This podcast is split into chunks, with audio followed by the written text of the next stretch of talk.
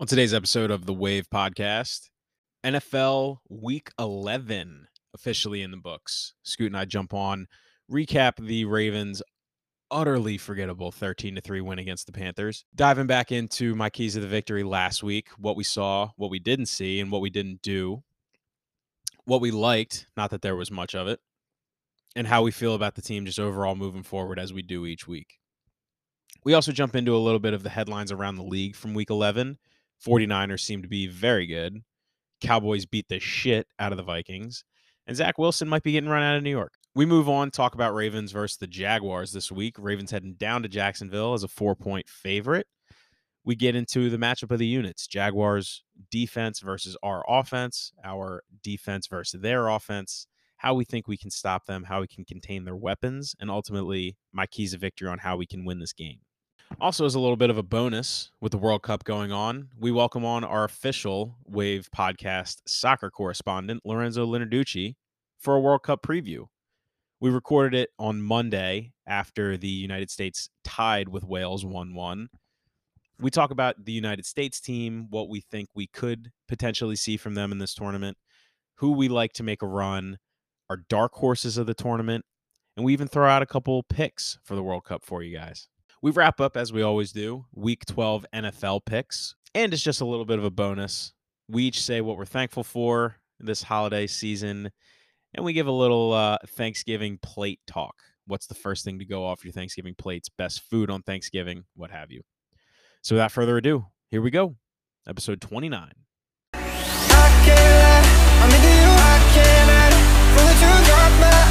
let me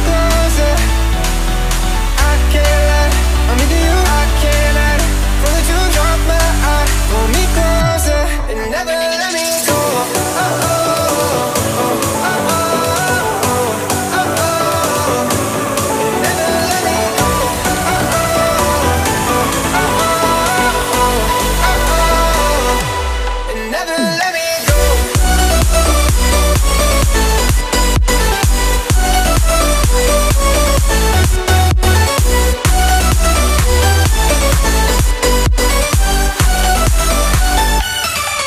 Welcome back to the Wave Podcast.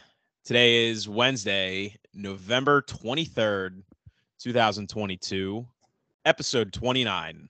And now it's officially Thanksgiving week, What do The you best- mean by that? the best holiday of the year. Nope, it's the second best. Uh, well, no, last week I started the episode off saying it was Thanksgiving week, but technically it wasn't. Oh, yeah, and I got really confused that I was thinking it was yeah, yeah, yeah, yeah. Yeah, I put you and Jim in a mental blender, but now we're in, now we're actually in Thanksgiving week. Yes, correct. Turkey Hey. week, gobble gobble. Gobble gobble. How you doing? Bro, I'll be honest, I'm exhausted. I've had a long week at work. I had one of those so I woke up this morning, I had a meeting scheduled for 8:45 this morning. Uh-huh. Get into the center to find an email in my inbox that I didn't check after hours because work-life balance. Sure. And uh, the meeting had been moved to one. Oh, So I got up, rushed myself out the house, just got there. So I was like, well, it's all right. Like, you know, no biggie. I was like, I'll just, you know, I'll leave at my normal time, no biggie. Well, that didn't happen.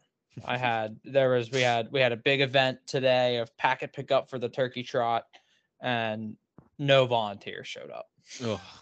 like none of our volunteers What but like it, it was dick. it was a it was a slow burn because like we had three different shifts. So we're like, all right, well the five o'clock shift just hasn't gotten here yet. All right, well the six o'clock shift has, and then it was like they're not coming. They're So not you're, coming. you're sitting there just thinking like, oh, they'll be here the next hour, and then just beat By six o'clock, Miss Alexis kept saying, "Oh, they'll be here," and I was like, "Mm, "I know volunteers. They don't care. They ain't gonna come." Damn, that's brutal. Yeah. So we got one more day tomorrow, and then it's turkey trot on Thursday, and then it's a nice four day little weekend. Cruise into the weekend. Yeah, I feel you, man. I, we're we're recording this uh, into the wee hours of Wednesday morning. Um, I'm also exhausted. Just everybody trying to get their their pre-holiday stuff in. Uh, and uh, those of you who know me know the industry that I work in, and needless to say, there's going to be a lot of consumption of the goods that we sling, partaking over this weekend. What do you mean by that? Booze.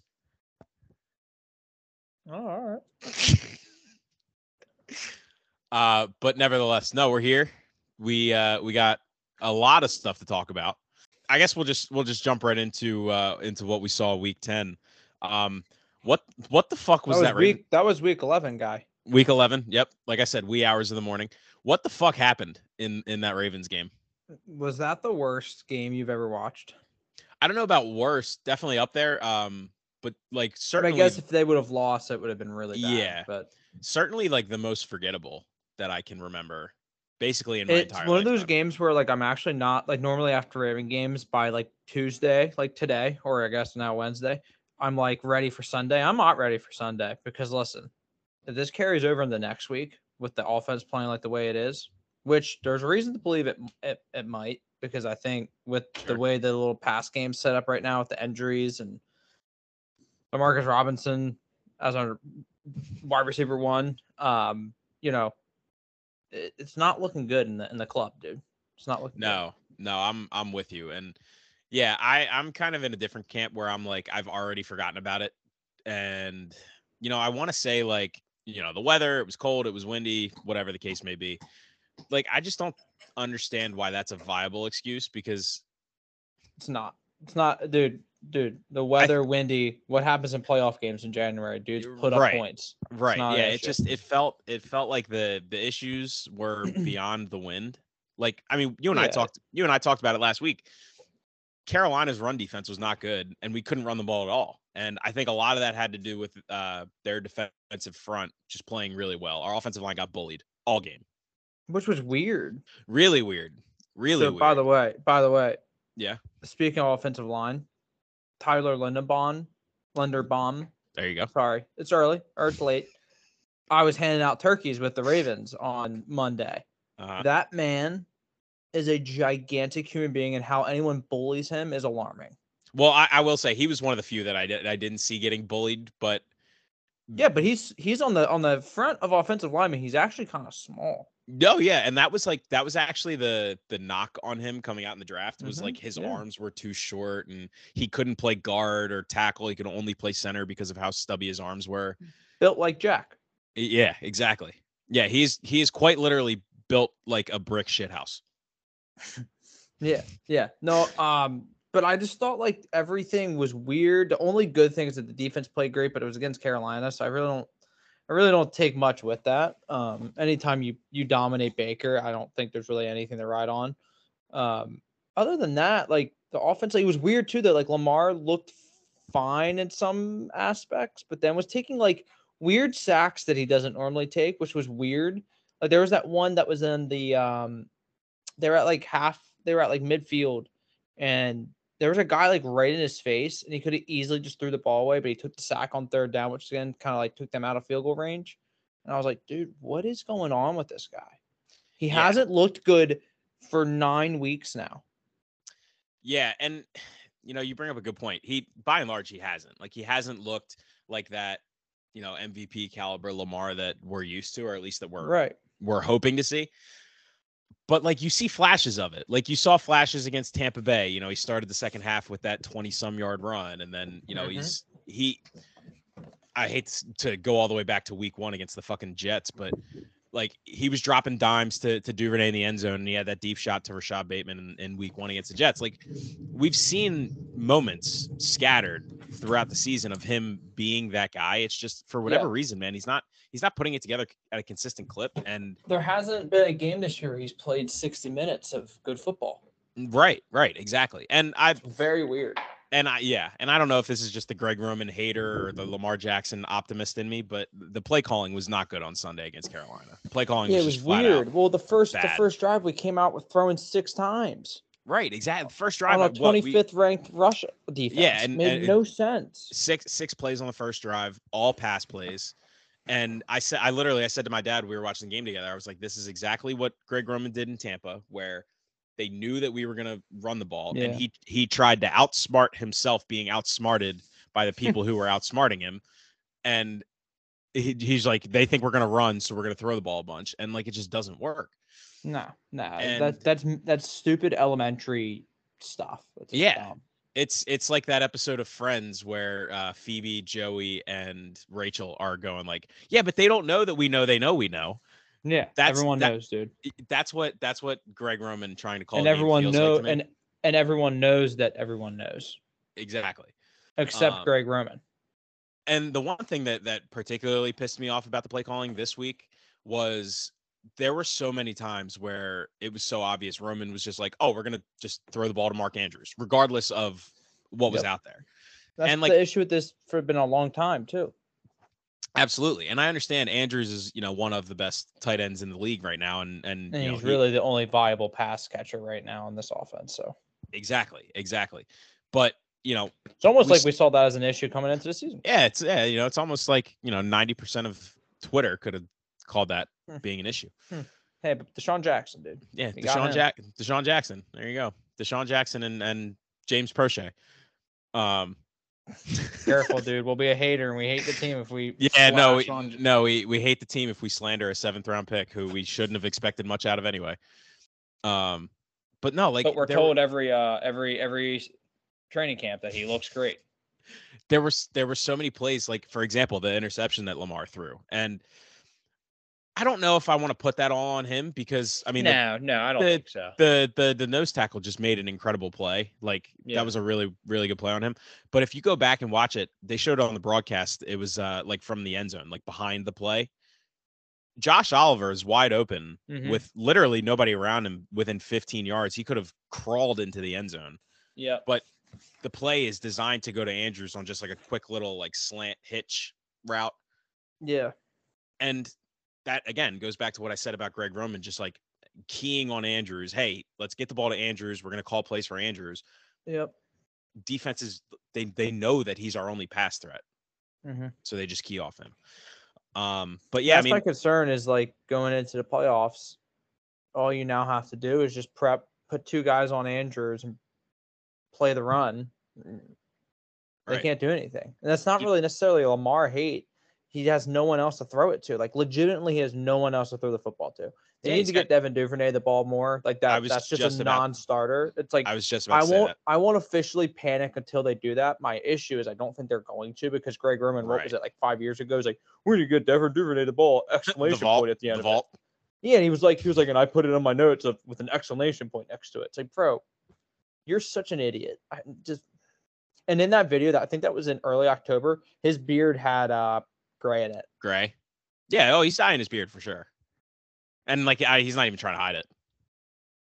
It's kind Like, of why funny. we? Yeah, like why though? Like gray's cool. Yeah, I mean, hey man, it's a you know it's a self confidence thing. He wants to wants to look a little younger. I don't hate him for that, but uh, you know, like Big. Cat, Big Cat talks about it all the time. Like if you're gonna die, just you know, get in front of it. Hey, I dye my hair. Right. I mean, I guess just don't dye your hair. I'm all for you know it's weird though. I'm I'm for hair plugs. Oh, absolutely. I'm- I'm Especially for, I'm especially if you're if you're someone of particular affluence that you know that's something that's on the table for you. Hair plugs, absolutely. Mhm. Like hair. I hair, don't know. I don't. I don't know if I'll ever like if this say tomorrow I wake up, my hair's gone. I'm looking into getting hair plugs.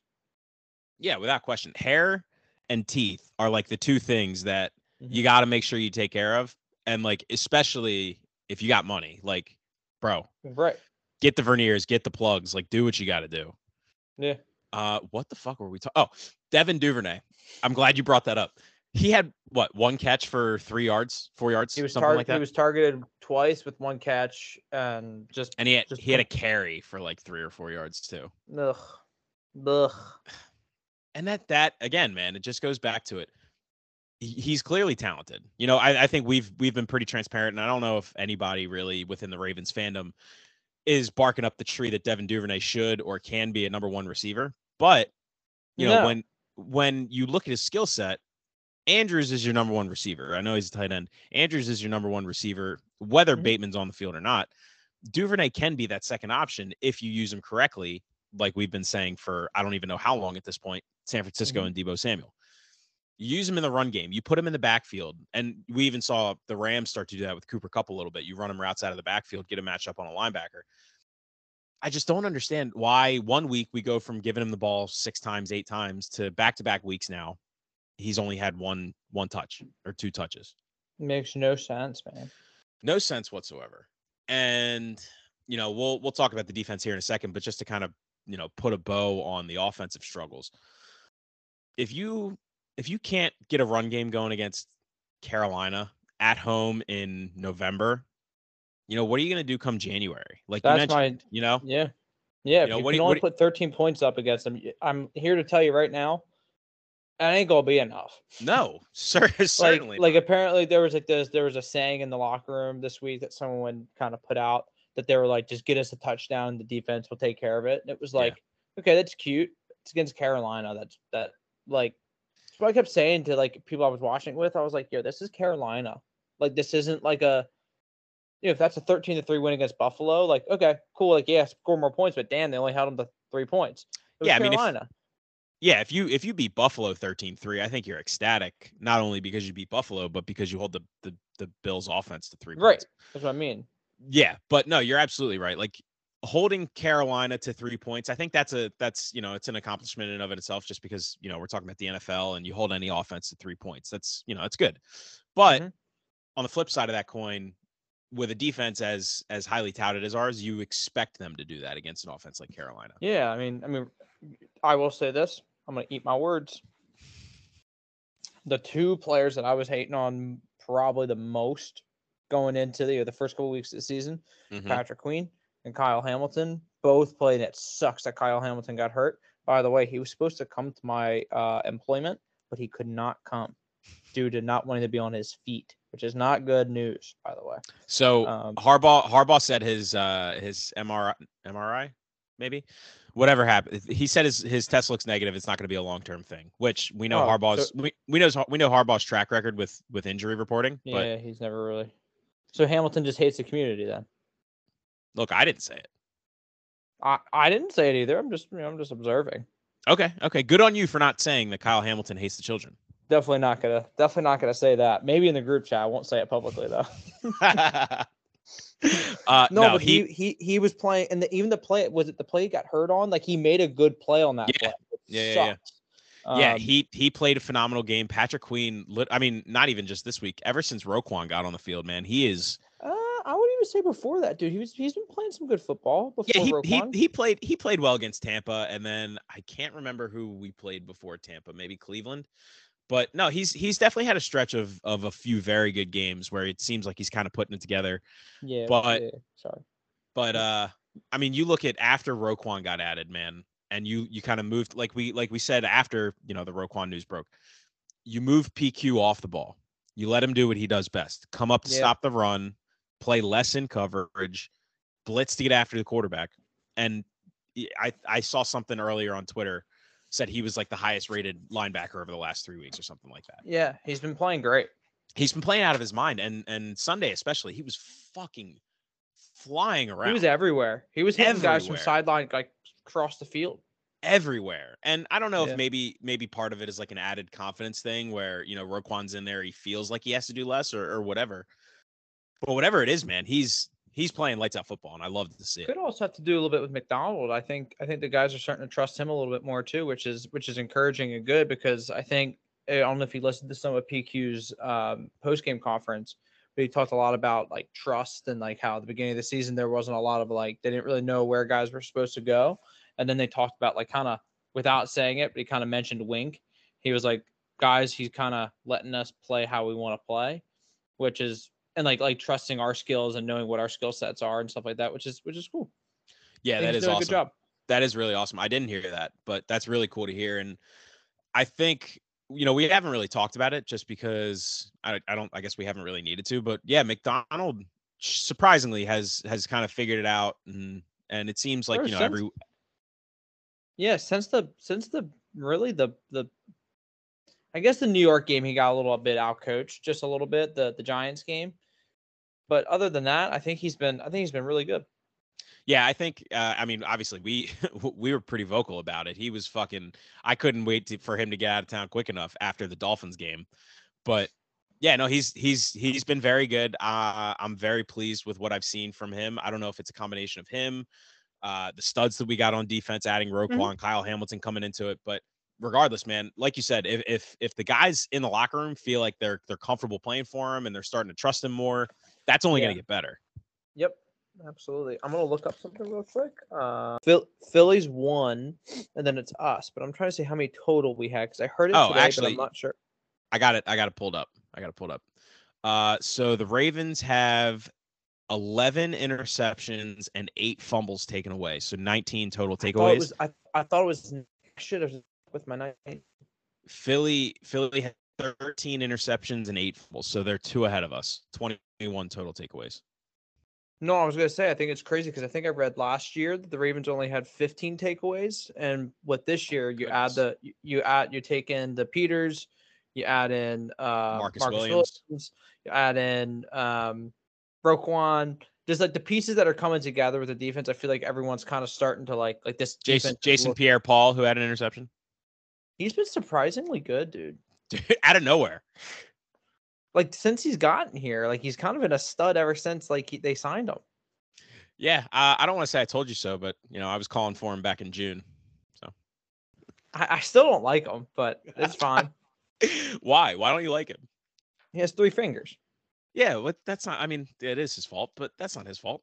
That is his fault. Yeah, I was gonna say it's definitely his fault why he has three. No, I just don't feel. I feel like it's just one of those like, at the end of the year he's gonna be gassed because he's old and and I don't know. I, I will say that uh, to kind of counter that, the fact that now we just kind of have all this depth at the edge position That's true. That is might true. save him. But yeah, I'm definitely worried about his his stamina down the stretch. But Uh if if he does have stamina issues, then you just plug Ojabo in. Are we expecting Ojabo this week? Honestly, I was kind of expecting him against Carolina Last this week. past week. Me too. Uh, now I don't know what Stanley's injury issue is, if he's going to miss time or not.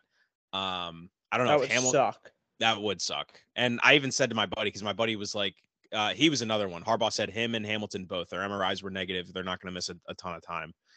Um, but my buddy was like, sit him out, let him get healthy for the divisional push. And I was like, yeah, I get that, but at the same Who- time, like who, Stanley? Stanley, yeah, yeah, Stanley.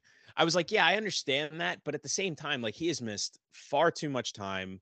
He's getting paid way too much money to not play. And we saw what happened when he came back earlier in the season. Like I forget, uh, his first game was against maybe Cincinnati.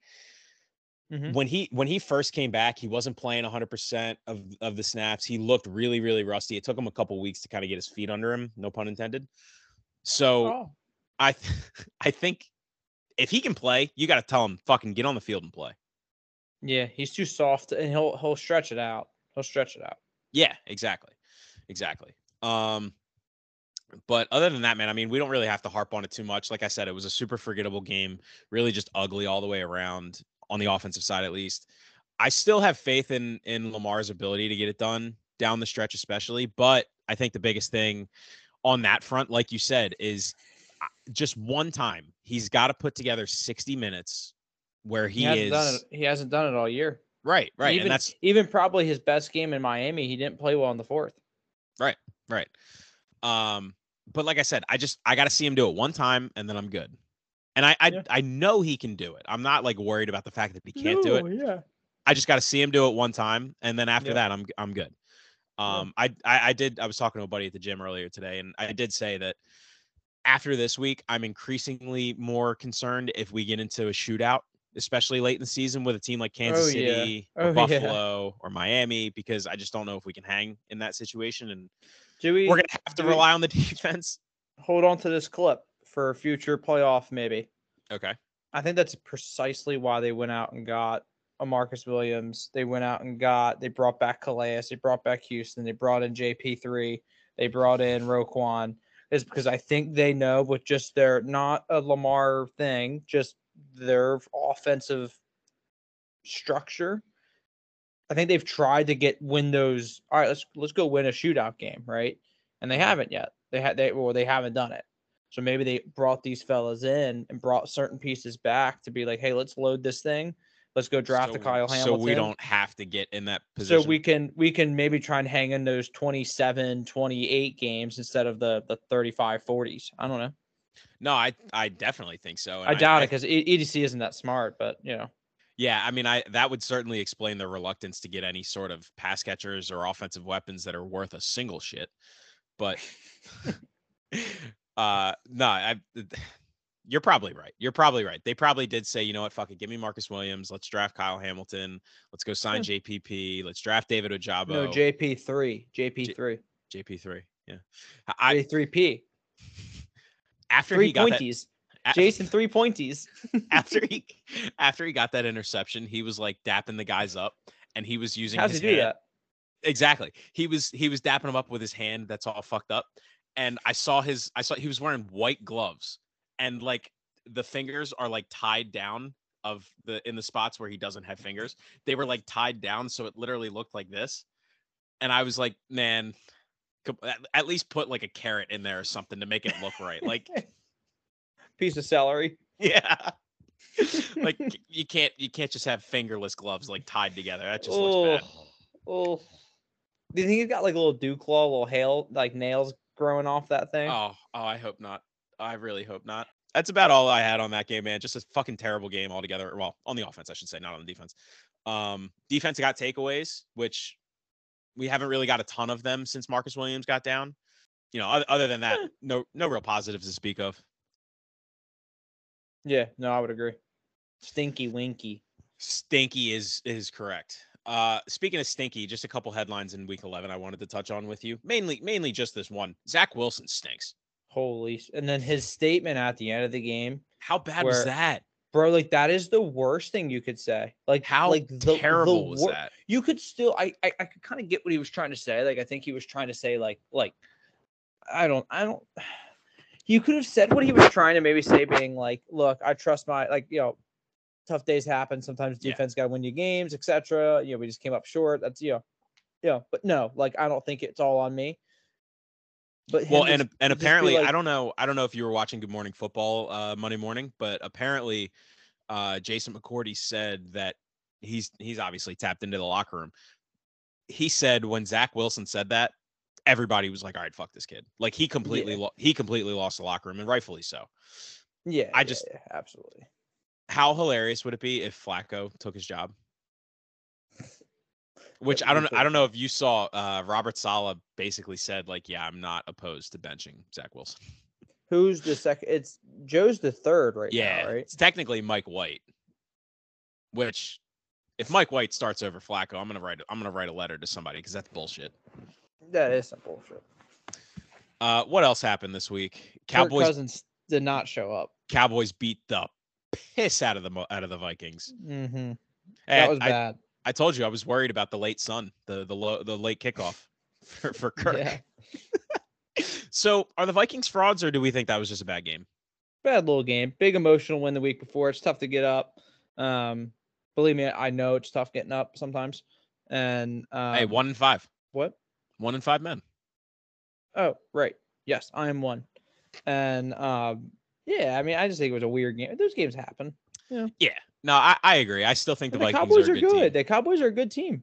And I mean, who who would have thought that fucking Tony Pollard would have 140 total yards or whatever? Like Me, Well- I love. Tony Pollard. I you are love him. you are like maybe the biggest Tony Pollard guy I know.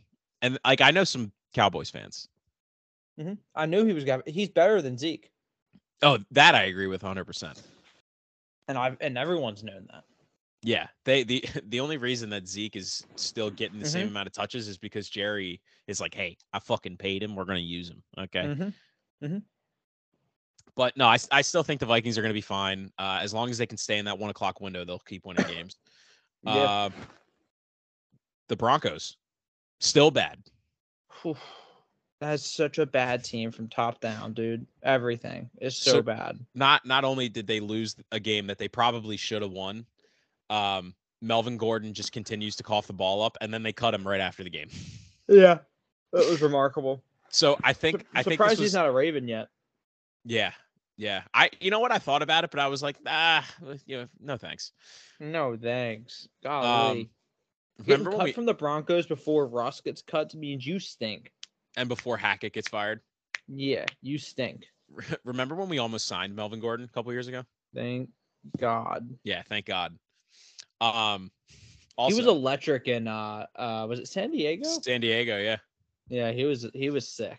Well, they had they I forget who the other running back was, but they had a little one-two punch with him and somebody else. I can't remember. Was That it um uh White Dan, Danny was it Danny Whitehead? Was it Woodhead? It might have been it, Whitehead. it- yeah, it it might have been Woodhead. I think it was Danny Woodhead. Yeah, I, I, I guess that would make sense. Yeah, I Remember Danny was. Woodhead played two snaps for the Ravens? Yeah, and then like his entire leg fell out of his hip. Mm-hmm. Yep. Yeah, sounds about right. Um, also, I don't. I think this was probably a, a, a troll report, but uh, apparently, Melvin Gordon got cut because after the game ended, he just started blasting future songs in Russ's face, and Russ said, "Hey, I want him off the team." Yeah, it didn't happen. There's no way. Yeah, it probably didn't, but I'm gonna believe it. Yeah. Um, also, Davante Adams still good. Brother. That man So, I'm having I- him and D Hop on my fantasy team is just the easiest put in the lineup ever. yeah, it's. I mean, you're. That's four. That's a forty piece every week. Mm-hmm. Uh no, so I since he got drafted, I have been a huge Patrick Surtain fan. I, he's he's unbelievable. Like I think him and Sauce are gonna be like the next Jalen Ramseys of like this new generation. Davante Adams made him look like a toddler. Davante Adams is gross. He's And disgusting. he's on an awful and he's on an awful team. yeah, like he's he's put up. I think I saw it earlier in his last four games. He has like 500 something yards and like five touchdowns or something. yeah, dude. something He's- crazy. he's been crazy in fantasy this year. and his quarterback is Derek Carr. Yeah. Like, that just put goes up to the sh- last the last three weeks. He did 33, 24, and 31. Good God. Yeah, that just goes to show you how good he is. And I don't know if I don't know how 140, how- 146 yards, 126, and 141. good God. Just, that's stupid. That's video game yeah, shit. that's sick. That's sick. and I don't know if you were if you were watching Red Zone or whatnot, but I caught the tail end of that game on Red Zone, and the game-winning touchdown that he caught, he legit put Pat Surtain in a washing machine, Yeah. turned him sick. around completely, and had 20 yards of clear separation. Yeah, it was sick. So good for him. Also, good for the 49ers because they're a wagon. Mhm. Or- I don't think or- anybody. I don't. I don't think anybody in the NFC is a wagon. So you just think the Cardinals are like really bad? Mm-hmm. No, they stinky. Yeah. Yeah, Colt McCoy, dude. Yeah. D- So I've, I've heard a lot of people talk about this. I don't really think it's going to happen. You think Kingsbury's getting fired? Yes, You do. or he'll s- step down. You think it'll be like a mutual parting of ways? Yeah, he's gone. He's not. He is not going to be their head coach next season. Yeah. I mean, I never understood the hire in the first place because, I mean, he was at Texas Tech and he had Patrick Mahomes and he still didn't win. Right. Um, but I don't know. I think the issues there aren't on him. Like he's an offensive guy. I think their defense is more of an issue than their offense. Also, like they got bullied by their five nine quarterback into giving them a bunch of money that he didn't deserve. So Who right now is not hurt. He's playing Call of Duty. yeah, oh yeah, he's like sneaking off into the locker room to to hop on the sticks with the boys. But no, the Fo- 49ers are good. Christian McCaffrey's awesome. Uh George Kittle still good. Forgot about him for a little bit. Mm-hmm. And uh Jimmy G played a really good game, surprisingly. I love Jimmy G. So I actually this I was thinking about this earlier. So obviously we talked about it uh, I guess either last episode or two episodes ago. 49ers are my pick to make it to the Super Bowl out of the NFC. Jimmy G is a free agent after this year. Come to the Ravens. It stop. If he gets them to let's say an NFC championship at least, do you think he goes or do you think he stays? He'll stay. You think he'll stay? But Mhm. then what do They'll you- give what him? a- What do you do with Trey Lance? Because Trey is going to be the starter. So is Jimmy going to be your backup? And you just had your backup get you to an NFC championship game? or do or do you do a three way deal? You send Jordan Love. Sorry, what's Trey his name? Trey Lance, Green Bay. Rodgers goes to San Fran, and Jimmy G goes to a third party that we're not quite sure about yet. Oh, he can't be. He'll be a free agent though, right? Yeah. They would it would have to be like a or they sign Jimmy, Jimmy's their quarterback. They send Trey somewhere and then I don't know. But I don't know, it's just a weird situation. I'm excited to see how it plays out because I don't know. I like Jimmy. I don't have a problem against him. I think. I think you know. Whoa, time out. You hate Jimmy. No, I just think he's a fake Italian. But as a football player, I don't hate him. He's an ally, bro. Yeah, but you know, he's a fake Italian. I'm an ally. You are, but you know, you don't have a vowel at the end of your last name. No, that's true. But yeah, I'll, I'm I'm super excited to see how that plays out because like if if the 49ers play like they did Monday night and they just fucking The Grappolo. and they just roll people, like you're between a rock and a hard place because you spent three first round picks to go get Trey Lance, and now Jimmy takes you to maybe this his second Super Bowl in what three years, four years. Mm-hmm. So I don't, and and if the Niners don't, somebody will give him a bag. Yeah, I agree. Yeah, that'll be interesting. Uh, all right, moving on from week 11. You got anything else before we go to week 12? Mm-mm. Let's jump into it. Ravens traveling down to Jacksonville, playing the Jaguars. Uh, last I checked this afternoon, Ravens were a four point favorite. Over under was Okay. 43 and a half. Uh, Jags are coming off a bye and they're three and seven on the year. And I feel like that record is a little misleading because I feel like they've played better than that. No, they stink, dude. You think? Yeah, they stink. No, right. no team at three and seven is is like sneaky good. No one. So I'm not saying I still think they're sneaky good. Earlier in the season, I did.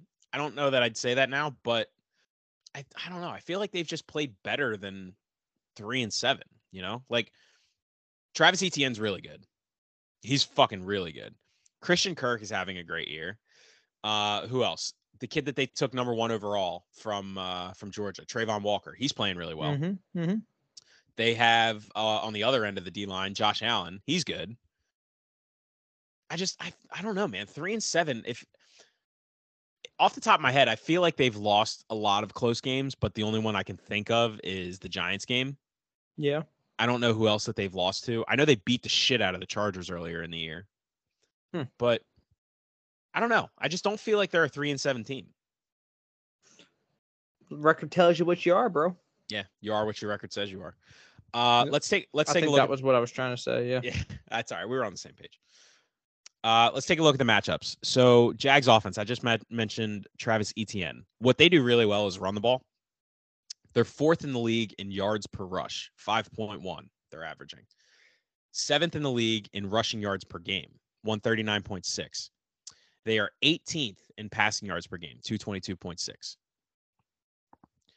Ravens defense, we know about our defense, seventh in the league in yards per rush allowed, 4.2 third in the league in rush yards per game, 86.4. So that'll be interesting to see what gives, whether it's our rush defense or their run offense. I tell you the truth, and this could be egg on my face later on, but I think we can comfortably contain Travis Etienne in the run game. Oh, that's easy, dude. It's easy peasy lemons. That's gravy, dude. Thanksgiving gravy. Oh, uh, yeah, and uh, a little foreshadowing into my keys to victory. But I, if if this is a game where, like I said, we can contain Travis Etienne, we can get a good push with our front four, keep him between the tackles and stop the run with with PQ and Roquan, make Trevor beat us. I think that bodes really really well for us. Because Trevor stinks. Yeah, He I stinks, bro. I time have a we gotta feeling, admit it. yeah, yeah. I have a feeling that I'm gonna have to walk back a lot of uh, a lot of old takes because I was real high on Trevor, and I just Me don't think too. I don't think he's really good. He stinks. And I was really I was really looking forward to him this year getting uh, Doug Pederson in his Yeah. back pocket, but fuck, man, I just He stinks. I think unfortunately he's not very good. He stinks. Watch him light us up for like 350 on Sunday. it sucks. uh, all right. Ravens defense. So we're seventh in yards per rush, third in rushing yards per game, 26th in passing yards per game. But Damn. it's gotten a little bit better. So obviously we started out really poorly. Mm-hmm. But over the last four games, we're averaging 247 and a quarter. So just to put that kind of in reference, we're 26th just for the season, averaging 250 per game. So less barely by you know a couple yards under our season average, but that includes the one 325 yard game by Tom Brady, where they threw it, I don't know, 60 times, 50 times on Thursday night. Yeah. Um, and for the most part against the Saints game, we had them hemmed in pretty well. And then Dalton had that like 60 yard touchdown at the end of the game that meant nothing. Yeah. So I think that number's a little misleading. Um, and obviously, like I, Tom Brady's a better fucking quarterback than Trevor Lawrence. Yeah, slightly. Uh, the Jags defense, kind of similar to ours. Uh, they're eighth in yards per rush allowed, tenth in rushing yards per game allowed, twenty fourth in passing yards per game. Hmm. So that, that's what I That is- mean. Like that is decent run defense. You know what I mean? so. Now that tells me Greg Roman's going to run the ball 85 times. yeah, that that would be on par for for what we've come to know from him. Um, Ravens offense, they're tied for first in the league in yards per rush, second in rushing yards per game, 27th in passing yards per game. We're averaging 187 passing yards per game. That's disgusting. Ew. absolutely disgusting. Yeah, that is is really bad, bro. That's really bad. When I saw that number earlier, I looked at it and I was like, "What the fuck am I looking at?" That's actually like alarming. Yeah, Hmm. especially since like our offense doesn't feel as dominant as it has in years past. Yikes. Yeah. So last thing before I jump into keys of victory, the turnover differential. We mentioned it earlier. Ravens are second in the league, plus nine turnover differential, eight picks, excuse me, eight fumbles, eleven picks on the year. Eight Jags, fumbles. yeah, right. Doesn't feel like that many. Mm-mm. Jags are tied for eighth at plus one, nine interceptions and five fumbles recovered. Hmm. I can only think of like three fumbles, dude. Yeah, I off the top of my head, I can't. I couldn't even name one other than this past week. One that should have been a tutter. Right. Exactly. Which that was bullshit, by the way. That was complete and utter bullshit. So- So Boger, dude, at it again. Boger, I'm glad you brought it up. I'm going to go off for a second. How has the NFL not gotten to the point where they just have somebody up in the booth who is constantly looking at a replay kind of loop on like a little TV, kind of like what the XFL was doing? They had the guy with the Xbox controller watching that little TV and Mhm. he would just radio down. It would take, I don't know, five seconds where he would say, Hey guys, let's take another look at this. Or, Hey guys, we got this one wrong. Put it here, spot it here. It was a fumble. It wasn't a fumble. It was a catch, whatever. How have we not gotten to that point yet? No idea, but I have a feeling once the XFL comes back this spring, we'll get it. Yeah, I, I agree. But the Can't wait for the XFL. I'm pumped for the XFL. It's gonna be fun. Fucking the the Rock cutting promos before every game. Yeah, Sign me up. dude. I love it. Sign me up. Just like he was uh he was uh on the on the field at the Super Bowl before fucking Buddy was getting ready to kick off talking about can you smell what I'm cooking? That was hilarious, by the way. How did we not make fun of him more for that? I don't know. he is if he is if Russ was slightly cooler. Like a like just a little bit more likable. Mm-hmm. No, no, no, a lot bit more likable because the Rock's likable. Russ is nothing likable. Yeah, that's a good point. Also, this is gonna sound mean, but The Rock has a great physique, obviously. Russ, especially like in pads and a tight jersey, Wow. Russ just looks like a sack of potatoes. wow, dude. Come on. That's body shaming. I mean, it, as, as respectful as pop. No, I mean he's obviously in great shape. Like you see him in his like training videos and when he's doing the the Peloton with the Bane mask on in the off season. so I'm gonna jump into my keys of victory. Before I go, do you have anything you want to add about the matchup here? I'm just, ho- dude. I want to see a, I, I, I want to see something that makes me, makes my nipples hard, feel up my plums. Like yeah, I, just I get want your plums all plums all swolled up. end the weekend nice. Like I don't want to be going into the work week again like mad Yeah, after feel- a win. Feeling just like I'm tired shitty. of this notion of like, oh, win to win. Now, like, come on, let's start. Let's start getting some nice wins here. Yeah, let's beat the piss out of somebody. Yeah. So I agree. I agree. And I definitely think that, like, you know, like we mentioned, they are particularly good at running the ball and stopping the run, something that we do well on both sides as well. Mhm. I think this is an opportunity for us to get right with the passing game. You know, we we've we've talked at length about our passing issues, obviously. Mm-hmm. But I think this is an opportunity to where we can kind of spread the ball around, get some different guys involved, and see if we have something. And if not, then just fucking play bully ball and slam it down their throats. Oh. So my first key to victory, we talked about it a little bit just now. Stop the run and make them throw the ball.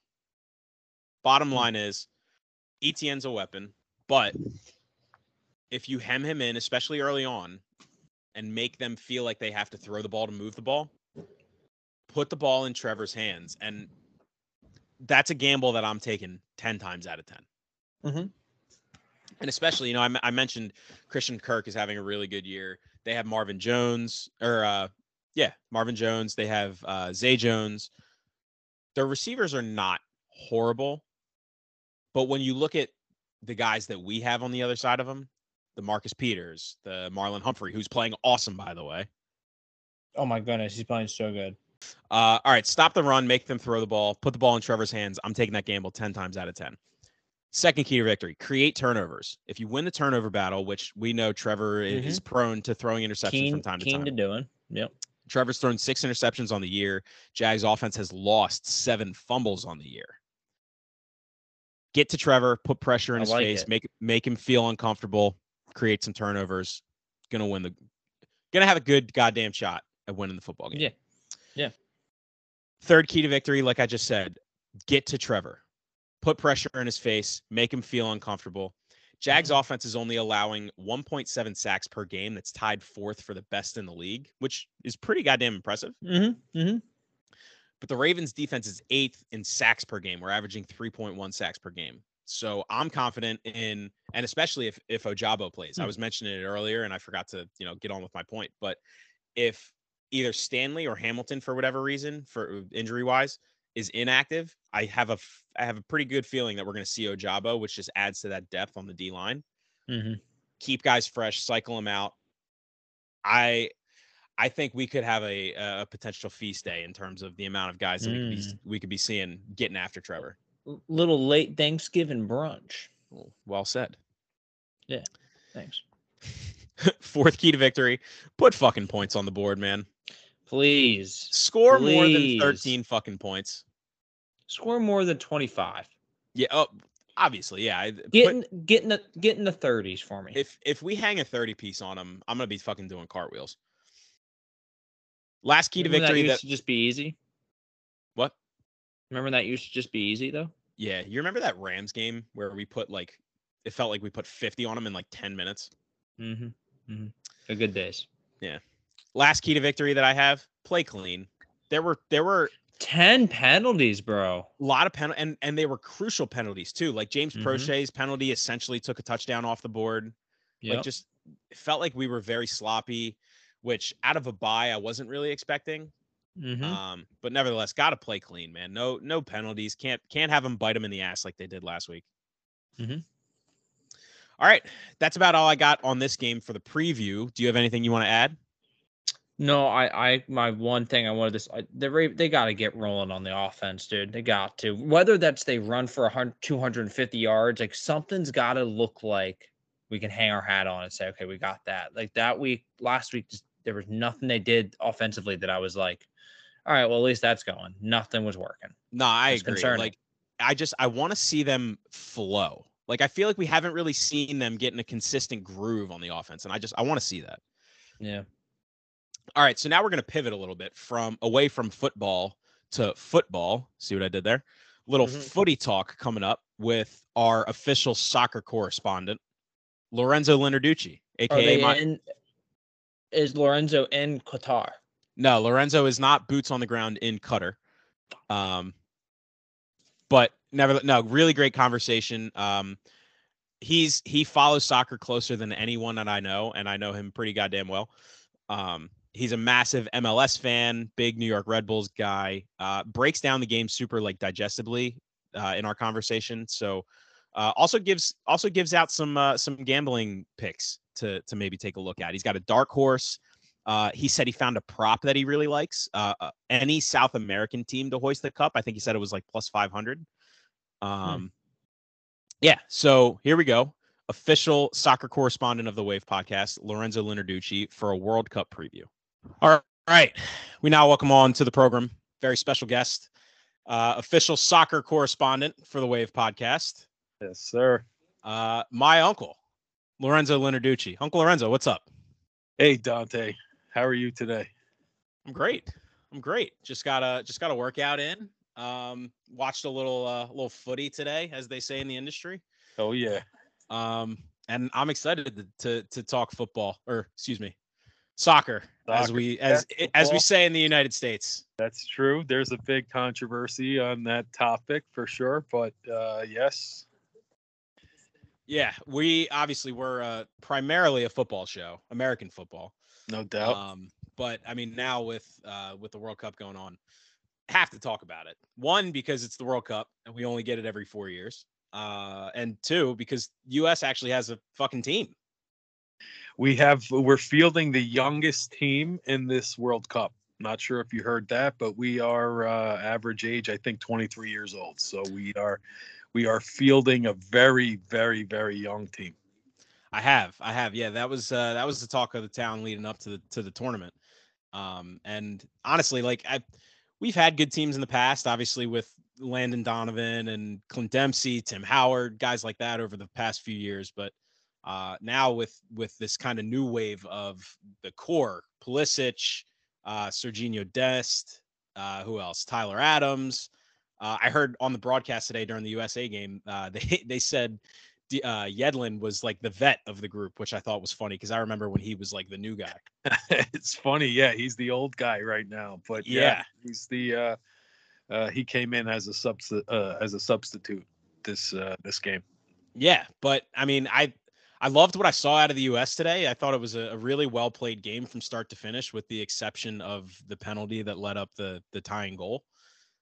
But uh no, I think I think as a as a just a soccer fan and being able to watch whether you're like a casual like me or somebody who's much more invested like you, there's a lot of great stuff going on with United States soccer and and I think they have a, a legit run of or a legit chance of being able to to make a, a little run here in this tournament.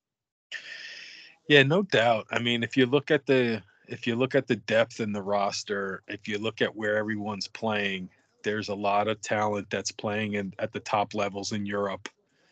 Um, but also, there's a lot of guys that are coming out of the MLS, and you know that was a, a point uh, Greg Berhalter, the coach, wanted to make uh, when he assembled this team.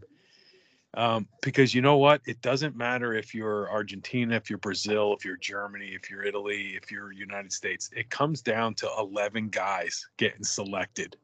And you might For hear sure. called La Selección. You know, it's Mhm. it down to 11 guys.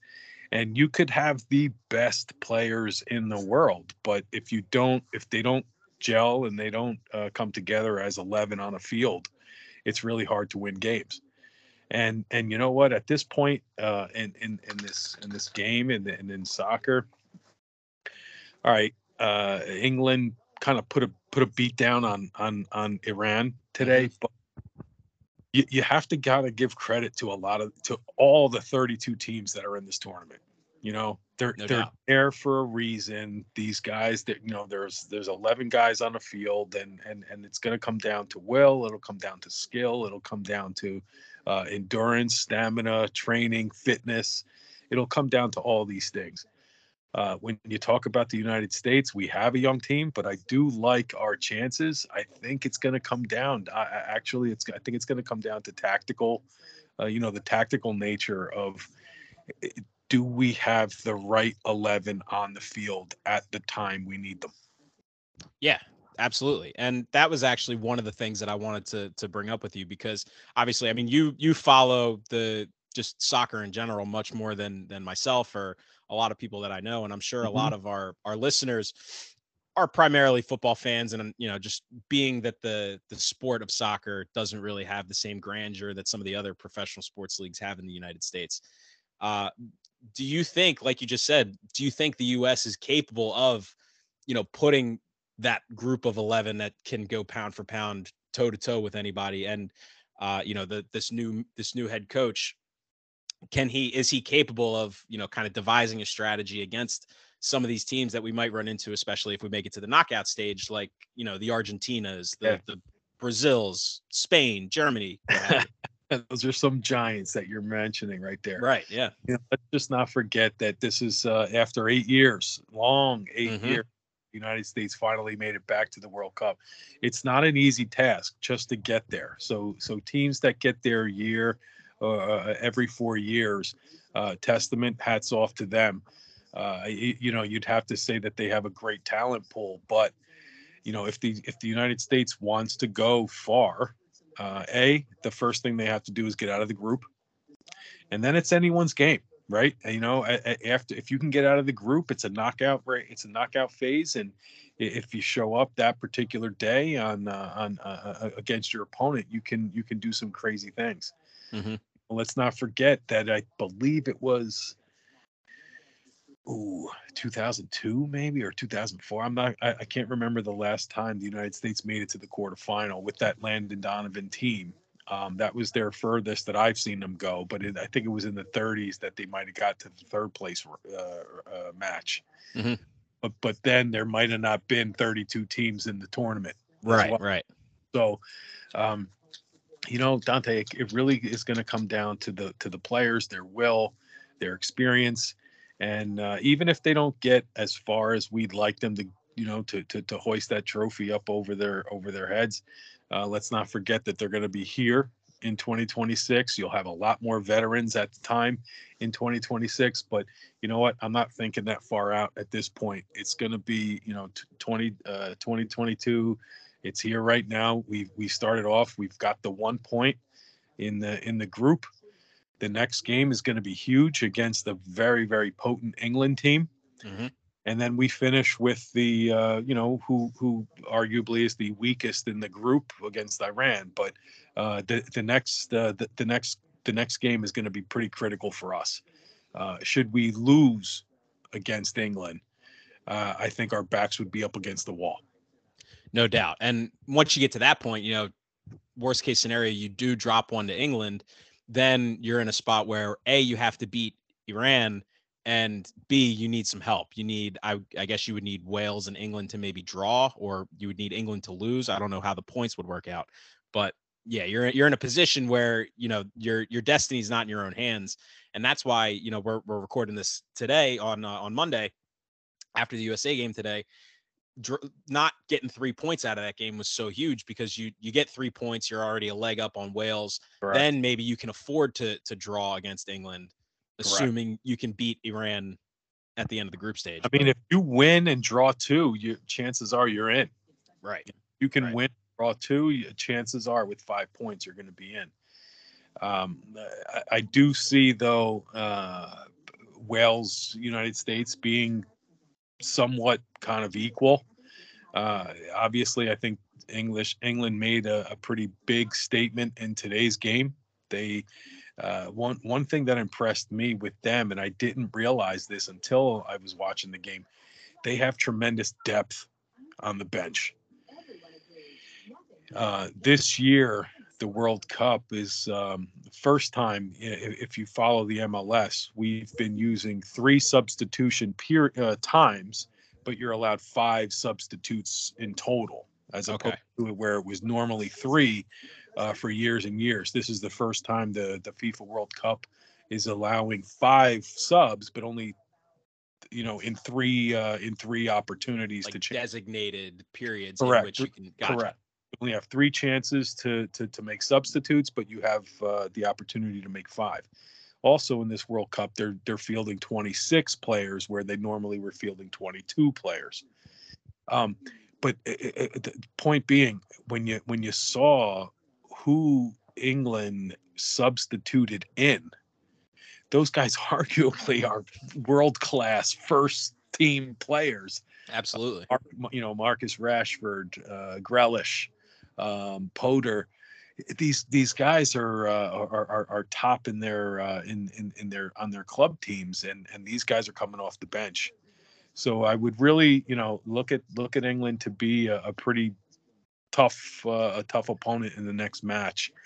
But you know what? The uh, the, the United States, we're not going to back down from any anybody. I think we have a young team we, we we've showed uh, resilience that we can play with the with, with this group of people and it'll come down to to errors you know little little mistakes uh, i- i- no matter what the sport it could be baseball it could be hockey it could be basketball it could be football little mistakes throughout the game start to add up and Mhm. uh, this is no different and this is Yeah. Absolutely. And you know, that's that I feel like can just that can be diluted with any sport. You know, you talk about football, unforced errors, you know, dumb penalties that you make on on Little drives and Stupid mental mistakes. they all add up. Yeah. Yep. But you know, going going back to what you mentioned about England and their depth, like that that brings me back to uh I guess that would have been either 2 or 3 years ago the Euros when Italy saw England in the final. And uh, I was tapped into that tournament because I, you know, I like to I like to taunt my uh, my Italian heritage around every time I can. So that was a that was a big Yeah, England, uh, England lost to United to the uh, to the Italians in that uh, Euro final. Yeah. Right. And I I remember if I remember correctly, I think Italy was not heavily favored, but Italy was was uh, a fair clearing away favorite in that matchup. And I remember England hanging around pretty well. And and one thing was their depth and how many just studs they had all over the field. Guys that could run, guys that could hang with you know some of the Italian players. And you know, it's it, like I mentioned, you know, a lot of us are just soccer casuals. So that that kind of stuff gets forgotten on us. But yeah, I think uh, I think there's a lot of exciting stuff that could potentially happen with this matchup in England and or Yeah. with England. Um, and uh, yeah, I'm I'm honestly I'm really excited because uh, for one of the last things that you mentioned, the United States team, like you mentioned, they're young, youngest team in the field. It feels like they kind of have that attitude of okay, we know nobody really respects the United States when it comes to soccer, and you know Mhm. everybody's talking about we have a young team, but you know guys like Pulisic, who not only has been playing in England in the Premier League for a, a good amount of time, he's he's been doing very well. Uh, guys like Tyler Adams, who got his start with the Red Bulls, I believe, in the MLS. New York Red Bulls went to the uh, uh, Red Bull uh, Leipzig team. Right. Now he's with Leeds. Yeah, I mean, So it kind of feels like a lot of these guys on the United States team, they kind of have that that grittiness, that that that fuck you in them, where they're not afraid to go up against some of these titans like England or Argentina or Portugal, whatever it may be. oh, these guys are are used to it. Weston McKennie plays for uh, an Italian giant, Juventus. Yep. Sergiño Dest plays in the world's arguably the world's best team, Barcelona. Mhm. Uh, Yunus Musah plays for Via uh, Valencia in Spain. I mean, these guys know what they're doing. They know how to play the game. And and, and Dante, it comes down to uh, 45 minutes per half and 11 guys, and and who wants it most. Let's just not discount the other teams that we haven't seen yet in this tournament. Um, Brazil. Mhm. want to talk about depth. Argentina, you want to talk about depth. France, you want to talk about depth. People aren't counting, uh, you know, they're not talking about Denmark. They're not Yeah, talking yeah. about uh, Belgium. But you know who my dark horse is in this tournament? Give it to me. Uruguay. Yep. Small little country, four million people. You know they have a the, the, the I think they have the right mixture of senior veterans that are coming in in their you know late thirties, and a lot of youth, a lot of youth with a new coach. And I believe that the older vets are are, are kind of coaching and guiding these younger players uh, in this game. And if you look at their if you look at their roster, if you look at their their squads, each and every player plays at top leagues in Europe. Mhm. Bentancur, Valverde, these guys, they know how to play the game. But again, Dante, I think it's going to come down to the best 11 that come on the field. Absolutely. Always will come down any given Sunday. Remember that movie? Yeah, of course. Al Pacino. Doesn't matter who is playing when it's any given Sunday. You just have to want it want it more than the other the other 11 that are on the field. Yeah. But I I love Calling uh, Uruguay is my dark horse. I love that. I love that. And I actually I mentioned it uh, with Scoot at the end of our last uh, episode when we were kind of briefly bringing up the World Cup.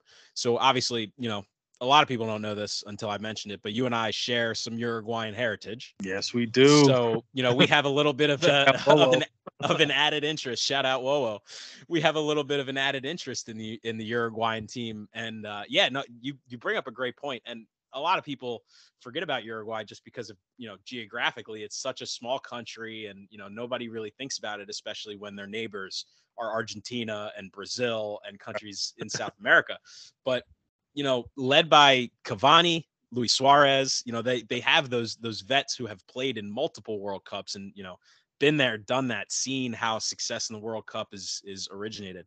So yeah I I've heard quite a few people who who are mainly gamblers when it comes to soccer, but people who Okay. follow who follows international soccer and and and you know are have their finger on the pulse.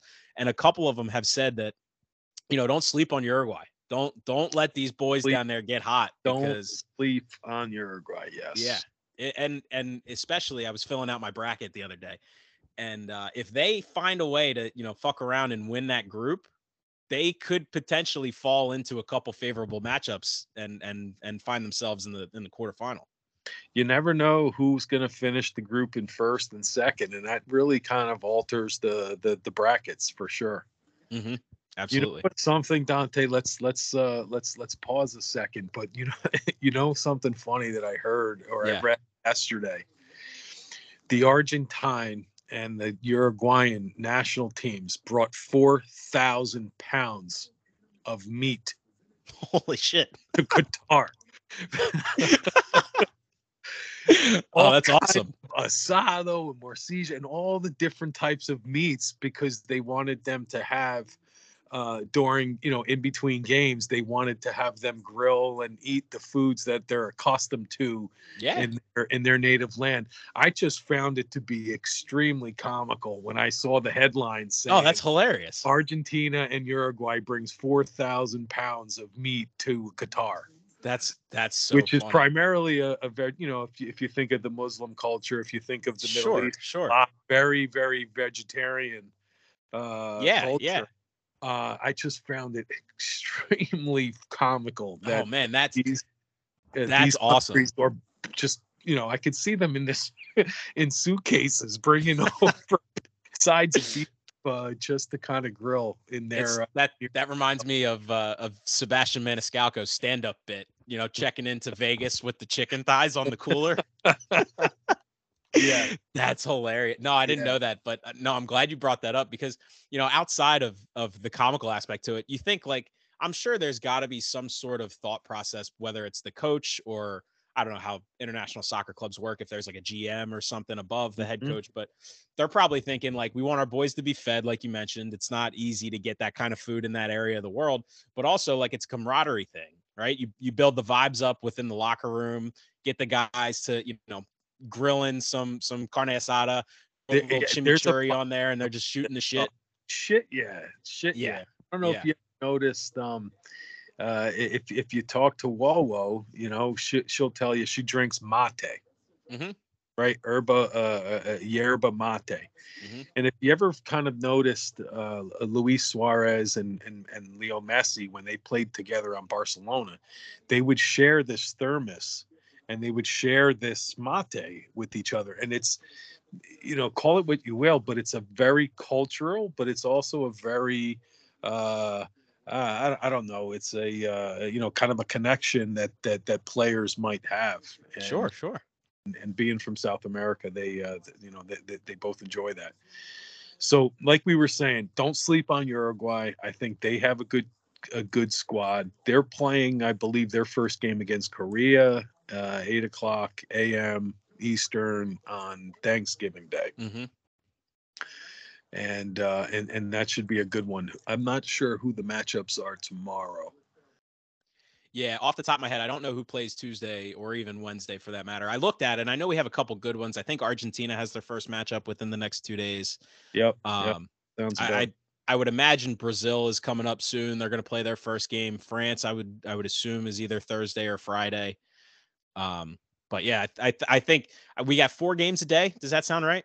Over the next couple we days. had three today. I think there's going to be four tomorrow, with the Okay. first one starting at 5 a.m. Yeah, Yeah, it starts yeah. to get a little tricky because of the time difference. Right, right, right. But you know, Dante, one thing I, I would all I would always say about a tournament like this, uh, in, in in in tournaments past, I've seen teams play not to win. Uh, sorry, teams play not, Not to lose.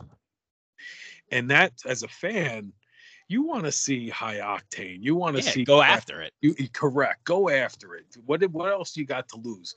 Um, I, I'm starting to see in the in, in in all of the all of the games that I've watched so far this this this tournament, I think all the teams are actually going after this, and uh, and Good. and that's what I like to see because uh, like I was saying, in the in historically you would see teams just playing not to lose because Mhm. you don't want to make critical mistakes. And and that still might happen when you get to some of these big giants like Argentina, like Germany, like uh, Brazil. Uh, let's see how they come out in their first uh, in their first game. Sure, sure. Yeah, and that's actually uh, that's a really good point you bring up. That's actually something that I noticed a little bit today, especially early on in the first half. The US was trying to make like big advances with the ball, trying to, you know, Mhm, take long mhm. shots. And that's one thing that that stood out to me right away. I was like, "Oh, these boys are, you know, they're coming out of the gates hot trying to get after it early." Um and I I don't know about you, but just kind of like from a, a casual sort of, I was watching it while I was working from home, and it felt a lot like the United States. Other than that that that penalty that they made in the box that led to the goal, other than that, it felt like they played just about as well as they could have, and they had a ton of chances, especially early on. Probably should have netted at least one or two more, uh, but I I really I I liked a lot what I saw from the U.S. Yeah, agreed. I mean, I think tactically they were sound. Um, th- th- their defense kind of shut them down. You know, they didn't really give up too many chances. They didn't let them play through the middle. You know, you guys, you, got guys like Weston McKennie and Tyler Adams, uh, very Yeah, young. hard hard to get through those guys.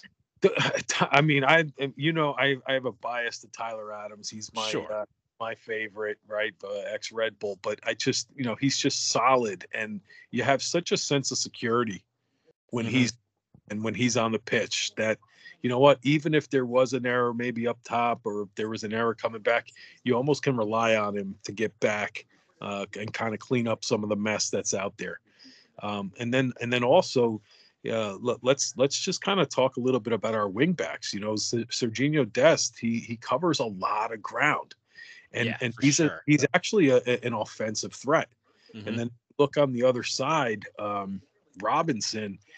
This dude's a beast. Mhm. Just look at him. Just look at his athleticism. Yeah, no doubt. How are you going to beat this guy or get around this guy? He covers a ton of ground. He's strong as hell. He's uh he you know he's good on the ball. I wouldn't say he's the skill the most skillful player, Sure. but I don't see you getting around them. I really don't see you getting around them. And then Walker Zimmerman and and we have a you know big time uh, veteran uh, uh, Tim Ream, uh, Mhm. also also a, a long time ex Red Bull, uh, kind of anchoring the defense. But uh, I'd like to see Aaron Long in that center back position, another Red Bull. Uh, uh, you know, getting some time. Uh, he is on the roster, but um, you know we'll see if we need depth. We'll we can bring him in. Absolutely. Yeah, I, I'm I'm really excited to watch these next couple games that the U.S. has, and and I would love to see the chips kind of fall our way. I'd love to see us, you know, come out smack England in the mouth like it was 1776 again. But uh, I just I, I just want to be competitive in that game. That's really all I want as a U.S. fan, and and just kind of hope the chips fall our way. Um, if we can pull out a win or a draw, I'd be happy with that Mm. result. Yep. Um, you know, if if England comes out firing and they kind of can take the three points, don't expect them to do much against Wales, right? With 6 Mhm. points, you're kind of guaranteed into the next round. sure. Uh, but but depending on what another team does in the second is in the second game, you know these these teams might need that nine points to guarantee their th- themselves that that that first seed spot uh, going into the next round. Um, but the next game is going to be huge. Uh, Mhm. United States is going to be tested. Uh, England's a very very tough opponent. I think we a lot of these guys know each other. Uh, but but Dante, I said it before. I'll say it again. It comes down to these eleven guys at that particular day, and how they're going to gel, how they're going to come out. You know, you've played sports, uh, high school and college, and just some days, man, you, you, you're you're better than others. You know, Yeah. you just don't know why or what have. Just just something seems flat one day when you come out, and and I've seen that all, way too much in this U.S. team. But I've also uh, if you remember leading up to this World Cup, England wasn't really too um, too impressive leading Yeah, up to yeah. this World Cup. You know, they, they they played a great game. They put up six goals against Iran, but uh, if you want to win this tournament, you got to be on point uh, every game. No Every- question. Game. No question. Yeah, you know, you keep saying it comes down to the 11. It reminds me of uh, Captain Pete Mitchell, aka Maverick, telling me it's not not the plane. It comes down to the pilot in the box. So I'll, you know, I'll, I'll be At the I'll- end of the day, it really does for sure. I'll be really excited to see how the next couple days play out. But uh, real quick, you know, we've talked about the U.S. a lot. Uh, there are 31 other teams in this uh, in this tournament. A couple of them are just unbelievably loaded, top to bottom. So obviously, Scott and I like to talk uh, gambling odds from time to time on this program. Uh, odds on favor right now, three to one is Brazil. Yes. I, I I don't think their talent just flat out on their roster can be understated. I mean, led by Neymar, those guys are they're unbelievable. They're Too they're much yeah, they're a great team. Uh, the team that you and I both have winning in our brackets, Argentina, are the second favorite, five to one. So, what do you see out of Argentina aside from the fact that they're being led by arguably the greatest soccer player of all time in what is more than likely his last World Cup ever that could allow them to to propel themselves to win in the World Cup?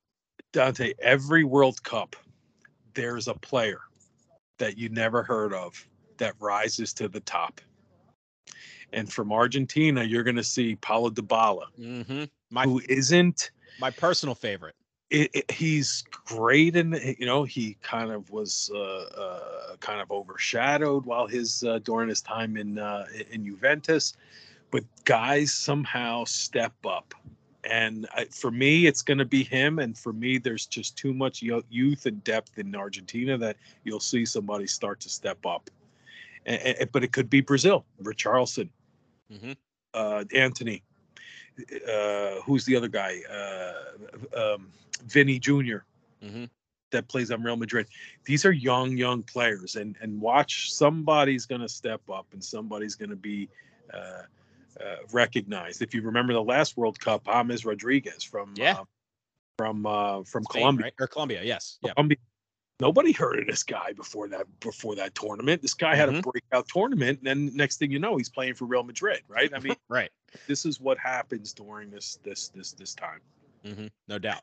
a couple doubt. of uh, a couple of uh, um, you know kind of sadder moments for me are are players who you know because this World Cup is going to be in the in the in the winter, right? It's now in, in November. It's disrupting uh, the Italian league, the Spanish league, Right. A lot of the League. domestic leagues. Yeah. uh, uh, you know the English league. It's disrupting all of Europe's league.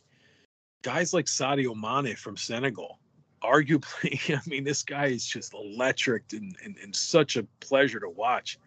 He's got hurt and now he's not playing in this World Cup. And I mean, we we just talked about it the other day. Uh, Karim Benzema for France. He was, I mean, playing top class. training, in training, Right. Thigh muscle or something. Yeah. I think it was. Uh, you know, he uh, uh, he just won the Ballon d'Or. Yeah. Yeah. He- Exactly. Or he he was just uh, uh, awarded the best player in the world, and and this guy just gets hurt, right? I Mhm. mean, um, let's not think, let's not uh, put past that these guys are workhorses. You know, yeah. think no of the training that they go through, the games that they have to play, and then they just say, "All right."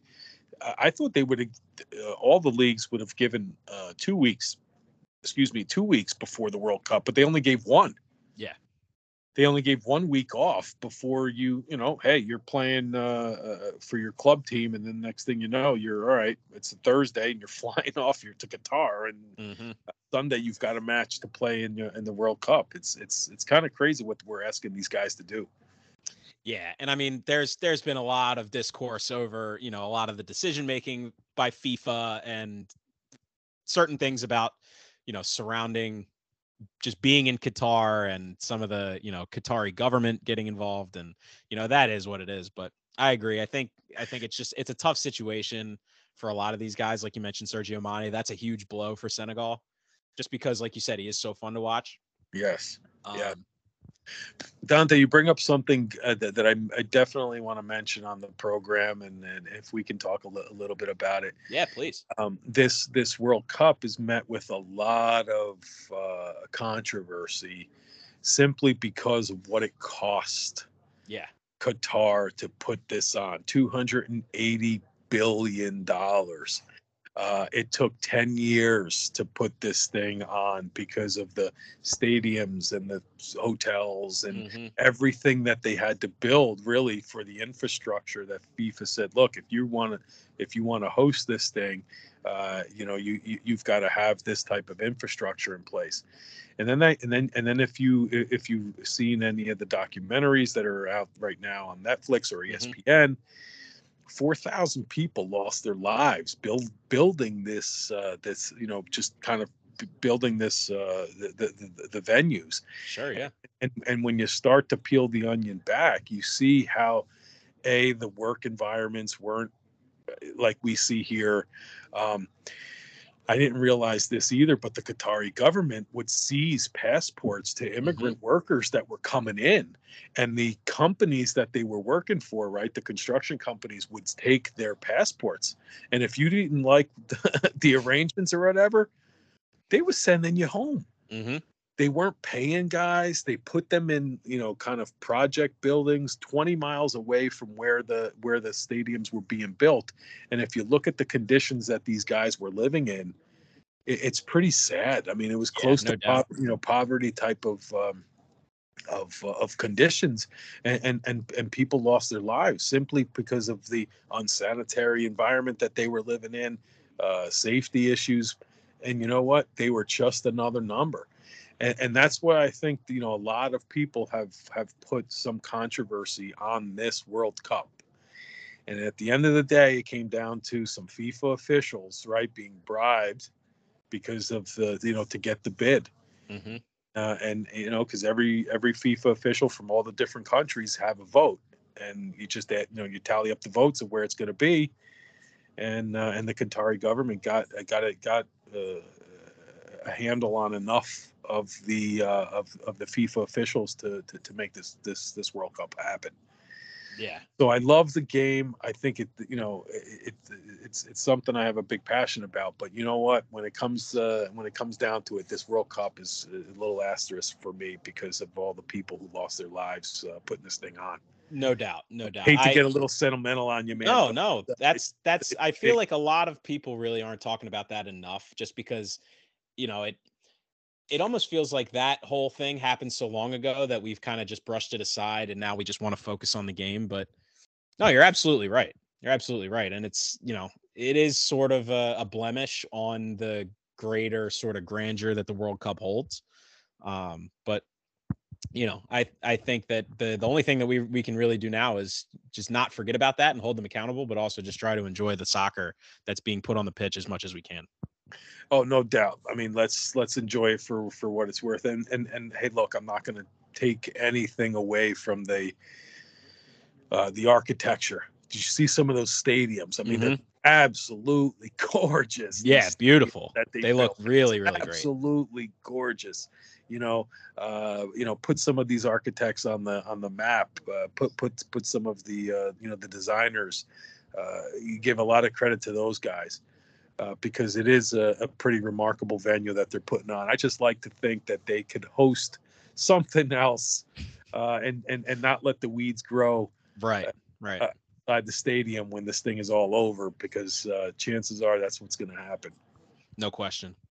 No question. All right. Uh real quick before we wrap up. So I mentioned it a little bit earlier. Both you and I, we talked a couple days ago regarding our brackets and whatnot for the tournament. We both have Argentina winning the tournament. Yep.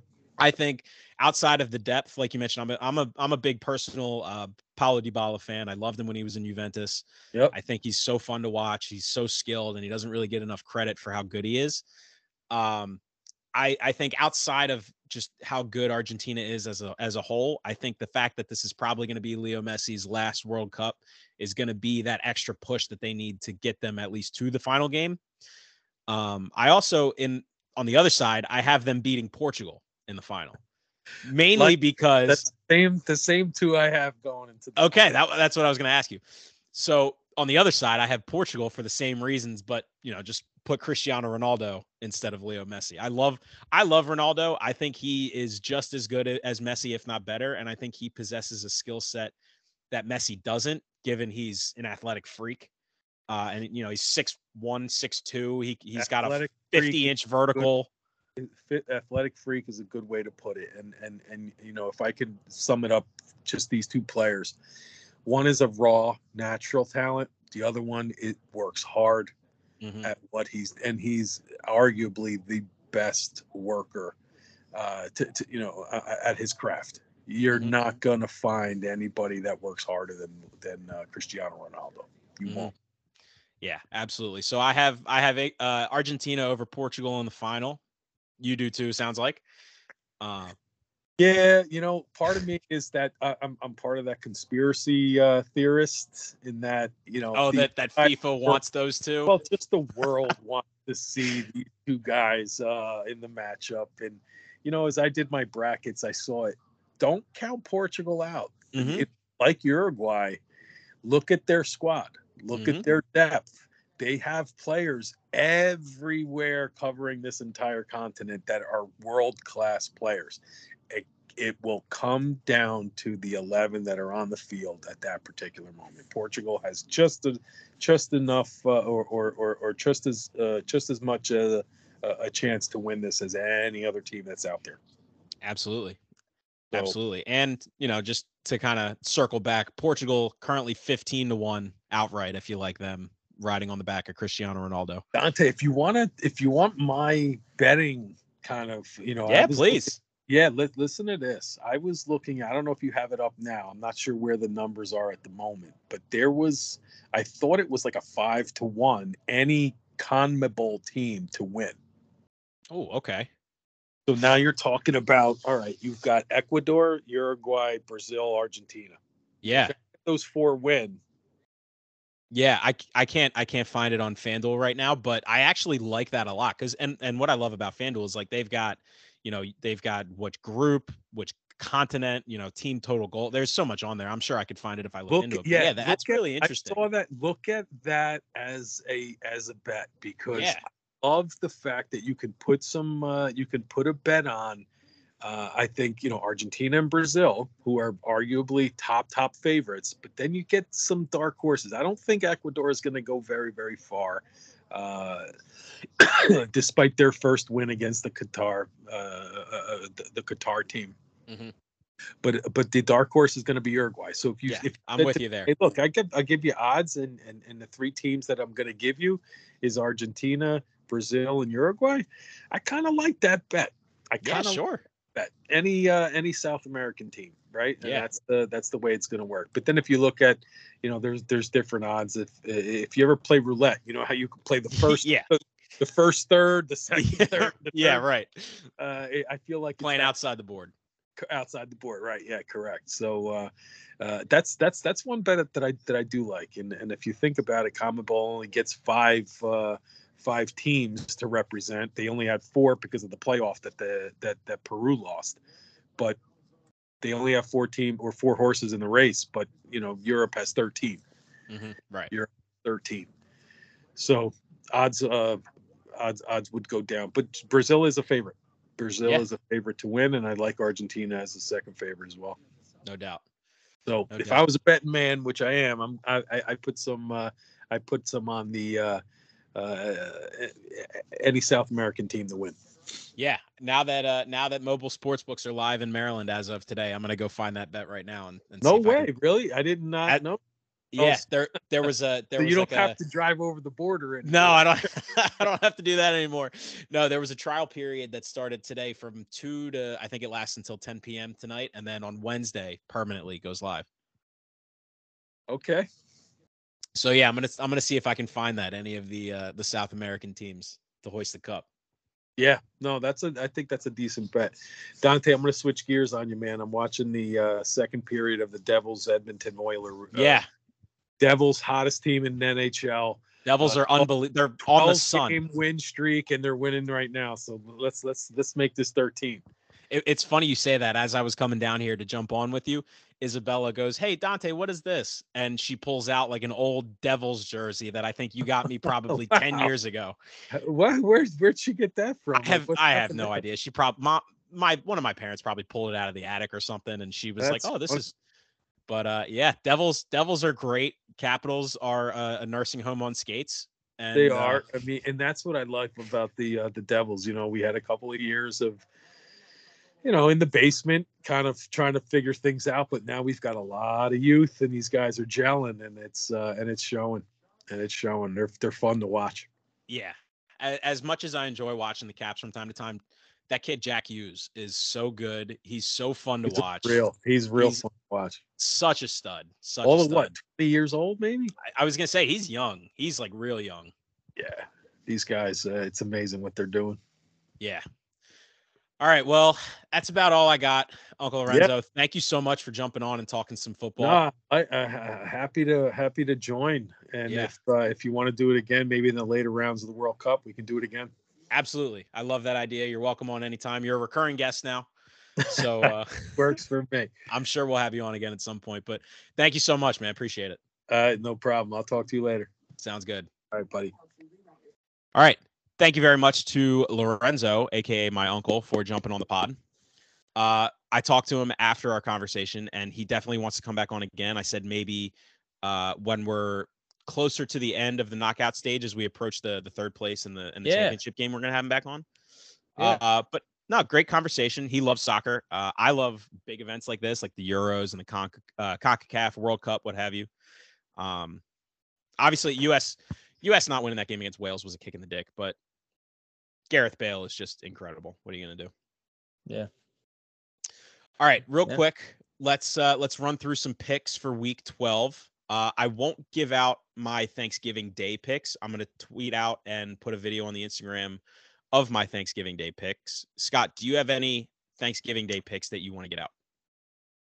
Um, I have one lock that I have for Thanksgiving Day, Yeah. and then I will have my official picks for the rest of the week tomorrow. Um, Okay. but my team that I have at absolute money line dub. Money line dub. Got the Vikings winning outright by the spread and dub. They're killing the Patriots. You think? Yeah, they're they're bouncing back. Oh, send it home. You're not you're not at all worried that this is an eight o'clock kickoff. No, no. Wow. All right, Send send Thursday. it home for the It's kid. Thursday on Thanksgiving. Kirk's gonna be ready to go. Kirk, 'Cause you he is a- Kirk You think Kirk seasons his turkey? No, no, no. no. Okay. All right. Maybe with either. a dash of salt and pepper, but that's it.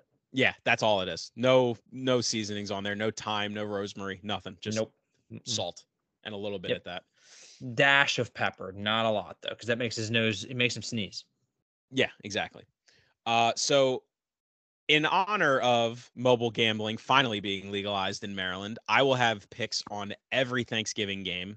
Uh, like I said, I'm gonna put out I'm gonna put out a video on the socials. I'll have the intern put them out, uh, giving my picks and my reasoning as to why I'm taking those picks. But just know, the boys got a full clip. So my I have three picks on Sunday, and I'm probably gonna have more come Sunday. But this is what I have so far. Dolphins team total over versus the Texans. I don't know what it is. Whatever the number is, it's not high enough. Uh, also taking the Dolphins minus 12 and a half for that same exact reason. The the Texans fucking stink and it's fade Houston season. stink. Second game that I'm going to take on Sunday, Bengals at Titans. I'm taking the Titans plus two, uh, plus one and a half rather. Sorry. Vrabel is a home dog. Cincinnati has the 17th ranked rushing defense, and obviously we know what since uh, Tennessee can do running the ball. So give me the Titans here as a home dog. I like that. Uh, like I said, I'm gonna have more come Sunday. Those are just the only two that I got right now. I have a bunch for Thursday that you guys will see on the socials. Uh, but as of right now, that's what I got. Me as well. I'm gonna be. I'm gonna. I'm gonna rip it up on Thursday. Beautiful, beautiful. Uh, all right, that's about all we got for this episode. Uh, trying to keep it a little short and sweet for you guys. Um, I unfortunately have to work on Friday, so if any of you are like me, Ooh. tell me about it. If any of you are like me, hopefully this will get you through the week into the weekend, uh, past the holiday. Um, normally we wrap up with some shout outs just to kind of put some positivity out there. But today, in honor of Thanksgiving, we're each going to give something that we're thankful for. So, Scott, the floor is yours. Um, I'm actually this is, this is a funny one. I'm thankful for Calais Campbell and his foundation he did at my work of employment. Um, dude was unbelievably generous and kind. He stayed past the time that he was scheduled for, took pictures with all the families, just an unbelievable person to have in the city of Baltimore. um, and was an outstanding person to host and just a remarkable human being. He was awesome. That's great. I I've heard that from a lot of people about Calais that he's just a real Literally, salt the- like, of the earth. I couldn't get over how nice he and I chatted for 10 minutes and like unbelievable human being. Not one Yeah. topic brought up a football, like not once. It was awesome. That's that's awesome. I love hearing that. Um, so my one thing that I'm thankful for, I, I have a lot, and I sat down earlier this evening and kind of just did some reflecting on the past few months and kind of just a mental check in with myself. And I don't really have one explicit thing that I want to say that I'm thankful for. Um, but I realized, especially recently, that I have a ton of people in my life, my friends, my family, um, the people that I've mentioned on this podcast that have shown us love for what we're doing here. Um, people that have helped me in my career. Just there's so many people that I have in my life that have been so unbelievably kind and supportive and loving to me that you know I take for granted, and I know that we all do, just because it's an, it's an easy thing to do. Um, but I'm I'm thankful for a lot of people in my life that have helped me get to where I am now. Um, and again, this is just something that I was being really introspective earlier this evening, kind of just reflecting. Yeah.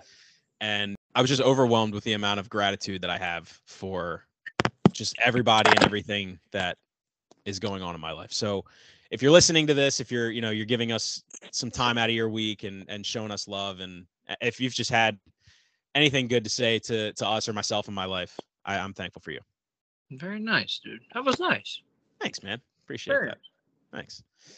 Uh all right. That's about it. Thanksgiving episode wrapped up in the books. Um if you guys are going out tonight, Wednesday night, please be safe.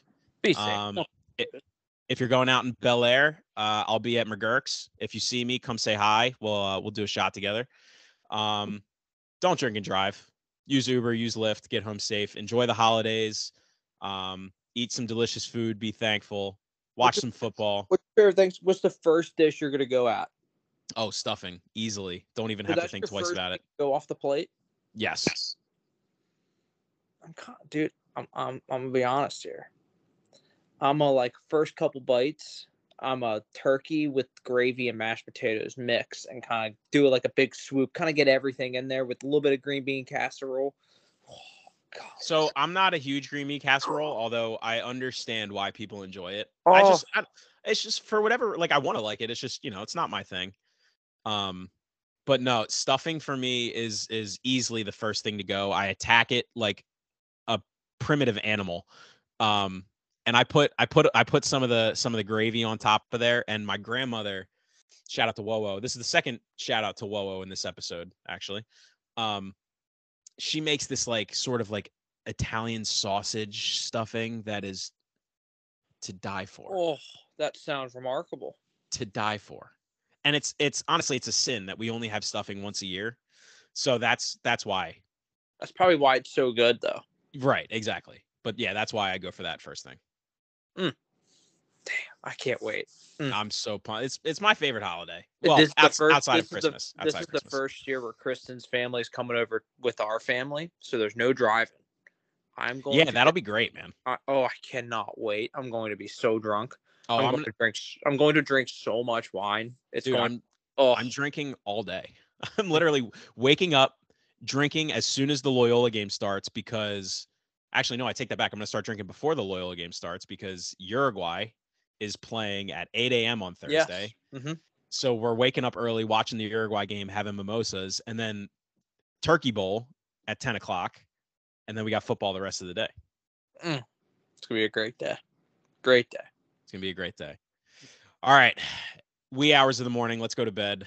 Everybody have a great holiday. Happy Thanksgiving to you and yours. Scott, Stay hydrated, babes. well said.